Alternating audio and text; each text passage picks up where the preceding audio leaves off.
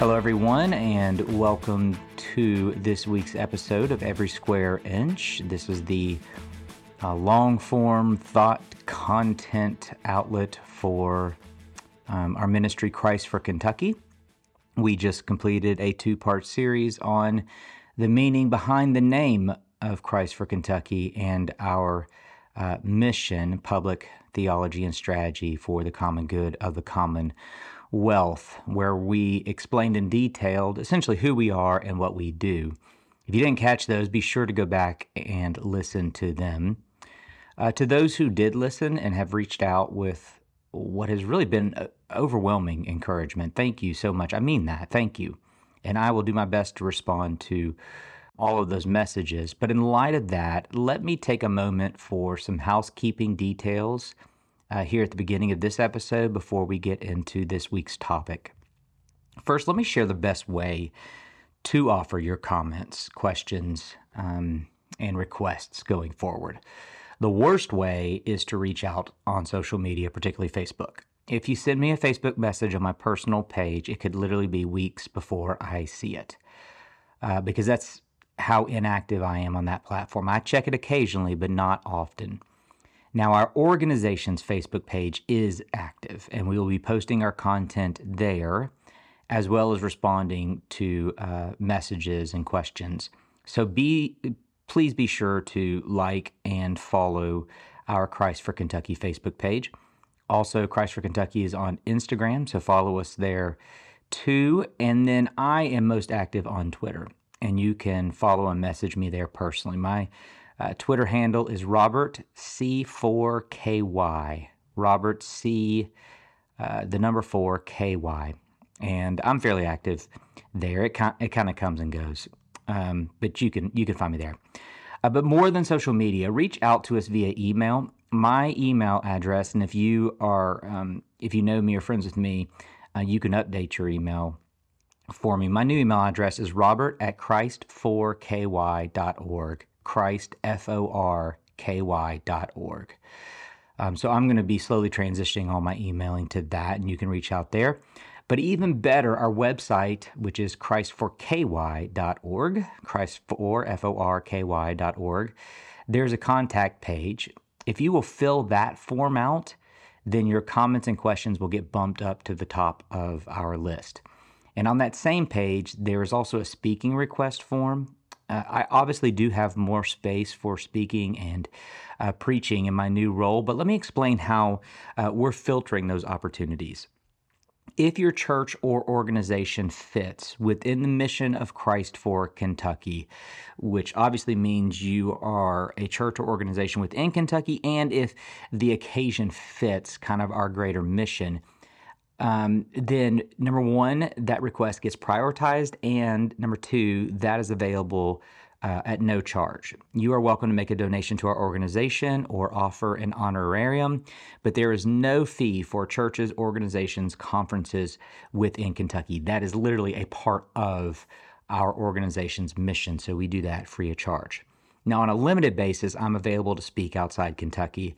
Uh, in fact, I just got back from Tucson, Arizona. Shout out to my new Tucson friends. I'm sure you're enjoying your perfect weather out there. Uh, I just got back from Tucson speaking at a conference on uh, human sexuality. And so I am willing to consider those requests, but they are limited so that I can give my focus to Kentucky. But yes, you can fill out the speaking request form on the website. Those requests will get reviewed by our board of advisors for approval. And there is a fee structure for requests outside Kentucky. If I'm going to be traveling away from my family, I uh, do ask to be compensated for that. Now, the most common question I'm receiving is regarding support for our organization. I haven't even talked about that in the first two episodes intentionally. So let me be really transparent about our funding. There are a handful of very generous donors who sacrificially gave in order to get Christ for Kentucky off the ground. But those startup donations cannot sustain us for the whole year. So we do need to start building a base of support. I am determined not to monetize our content. Um, the number of listeners to this podcast, uh, for example, is large enough. I mean, it's not crazy big, but it's definitely large enough to uh, do some advertising and things like that. But we don't want to get into that game, nor do we want our uh, writings to be behind paywalls or charge for speaking consulting fees within Kentucky. We want to offer our content and services for free, but we do have to pay bills. and so, uh, my request is that if our content and ministry has been a blessing to you, and you want to support our work as a blessing to others, then join our support team on our website, Christ for Kentucky or christforky.org. There is an easy place to do that. You can give a one time gift, but what I would really appreciate is that you sign up automatically to just give every month. My only caveat is that uh, this would be above and beyond your financial uh, support of your local church. Give first to your church, and then we would love for you to support our work as well. Now, if you're a person blessed with what I call uh, the precarious gift of wealth, precarious because if not stewarded well, your wealth can be very destructive, as the Bible warns. But a gift because if you live out sacrificial generosity as the Bible commands, then your wealth becomes a blessing to you and many others. If you are someone who would like to make a significant donation that would really set us free to do our work, I want you to know that we are able to receive complex gifts, you know, stock, um, real estate, donations from your donor advisory funds, and so forth. You can reach out to me personally to discuss those options. I'm also looking for partnering churches and organizations. If you are a church or even um, an organization that wants to support our work, I would love to come meet with you uh, to discuss partnership opportunities. Okay, uh, thanks for bearing with me through all those housekeeping details uh, that I needed to communicate. I promise I will not use every episode to raise support, but I did feel like I'm getting a lot of questions and I needed to um, fill people in on some of those details. All right, now let's get to this week's topic. So I recorded two episodes that outlined the name and mission of our organization. But I think it would be also helpful to record some follow up episodes to explain some of the I guess you could say, philosophical and theological foundations to our ministry's work. So now that I've explained it, I suppose I feel the need, not necessarily to defend it, but at least to offer a thoughtful uh, apologetic for why we believe what we believe and are going to be doing what we are going to be doing. Essentially, I'm anticipating some well meaning questions that might come my way and kind of preemptively answer those on the podcast. And the first thing I want to address in this episode is the emphasis that we do have as an organization on social change itself. Speaking candidly, the idea of social justice has become so contentious within our society and evangelical Christianity, particularly, that any emphasis on social change, making the world a better place, works of justice and mercy, sadly, this talk now opens you up to the dreaded social justice warrior accusation and the even more insidious uh, social gospel critique. And what do I mean by social gospel? Well, that depends. It's, a, it's actually a theological movement dating uh, back to the 19th century. But the term social gospel has in many ways morphed into kind of a catch all term for uh, a Christian emphasis on works of justice and mercy in the world around us. Now, if you're an outsider looking in on Christianity, you might say, are there people who actually think it's a bad thing for Christians to be doing good deeds in the world, to be trying to make the world a better place? Isn't that what Christianity is all about? Fair enough. It is kind of a laughable discussion when you think about it. But let me be as charitable as I can toward those with concerns over this notion of social justice within Christianity. And the concern, which is a valid concern, is that statement Isn't that what Christianity is all about? My answer is yes and no. Christianity is all about good deeds in this world, but it matters. It uniquely matters the motivation behind those good deeds. You see, ours is the only religion that argues salvation does not come by doing good deeds. Every conventional religious concept is really the same. There are tenets to believe and rules to follow, and if you are faithful in those beliefs and practices, you will be rewarded with some form of salvation. The particularities of what is expected and what is rewarded will vary depending upon the religion, but that's that's the basic religious formula for conventional religions. Except for one. Only Christianity claims that salvation is not achieved by our good works, but by the work of our Savior. Jesus lives the perfect life we should have lived. He dies the condemnable death that we deserve to die. And then he gives his life and death to us as a free gift. We do nothing to earn our salvation. Jesus does everything required. And by trusting in Jesus, we receive, not perform, we receive our salvation. And this is why good deeds in this life are more complicated for Christians than other religions. I know it seems strange to outsiders that we would argue over whether we should be doing good in the world around us, and in many ways it is needlessly strange. But such is the complicated relationship that Christians have with good deeds. And it's been there really since Christianity's origins. Already in the New Testament, you have the Apostle Paul passionately arguing against any hint of salvation by our own good works, anything threatening that core Christian conviction that our salvation is by grace through the work of Jesus alone and not by the merit of our good works. Anything threatening that core conviction, Paul fiercely opposes. But then you have James, who's emphasizing the necessity of good works. His famous conclusion is that faith without works is dead faith. Meaning, if you claim to have faith in Jesus, but that faith is not manifested externally in good deeds, then it is right to conclude that faith in Jesus is not actually alive and active. Now, evangelicals absolutely believe that, but they tend to interpret works that faith, that alive faith produces, as personal piety. So I'm saying no to sin more and more, and I'm saying yes to righteousness more and more. I'm repenting. Um, I'm reading my Bible. I'm praying to God. I'm going to church. This is the fruit of someone who has a genuine, alive faith in Jesus. And indeed, this is absolutely true. But what's interesting about good works, according to James, and candidly, according to Jesus, when he speaks of the fruit that he will examine in the final judgment. Jesus is not going to ask, Do you have faith in me? He's going to look at your life and survey the fruit and see if there's active faith playing out. Well, what's interesting about James and, and Jesus too is that the emphasis of those works is, is social concerns. James says, care of widow and orphan. This is pure religion. Jesus says, feeding the poor, caring for the sick and in prison, welcoming the stranger. Uh, whatever you do to the least of these, you have done to me. So, the good deeds that true faith in Jesus produces, yes, of course, is our own personal holiness, but also there's this emphasis on works of justice and mercy. Now, this seemingly complicated relationship between Paul and James is actually not very complicated. It is easily resolved in Scripture by simply observing the order in which good deeds are spoken of.